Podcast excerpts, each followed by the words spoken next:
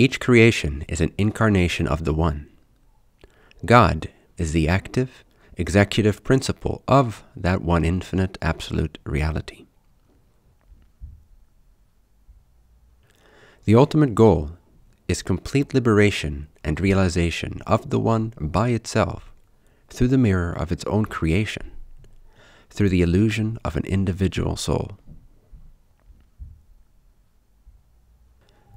Understanding the nature of consciousness and how it may be constituting reality, or perception in general, is crucial in being able to get to know the truth, which you could call God or the mystery of life. Through an extremely intense longing or desire for the absolute truth, infinite reality can know itself. That's the whole idea of self realization, purification, or enlightenment. The individual merges back into its unified God self, and finally, quantum leaps beyond that into the absolute source. The less distorted the perception, the more the individuated mind begins to see as God sees and be as God is.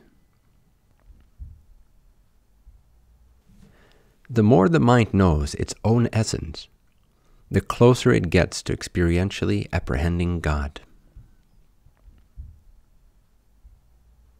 How transparent we are to true love depends on how much our individuated mind sees as God sees. Love is nothing but the innate recognition of inseparability.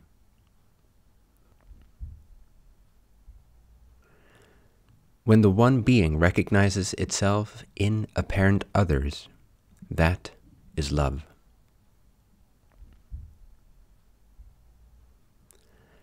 God is a unity of energy that is unimaginably intelligent, conscious, and sentient.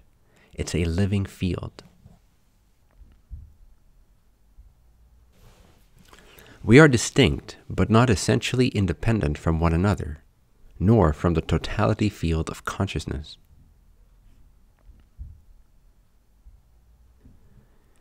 All bodies are plugged into a motherboard, a unified field of existence. God is the free will or active intelligence channeled from that potential inherent in infinite reality.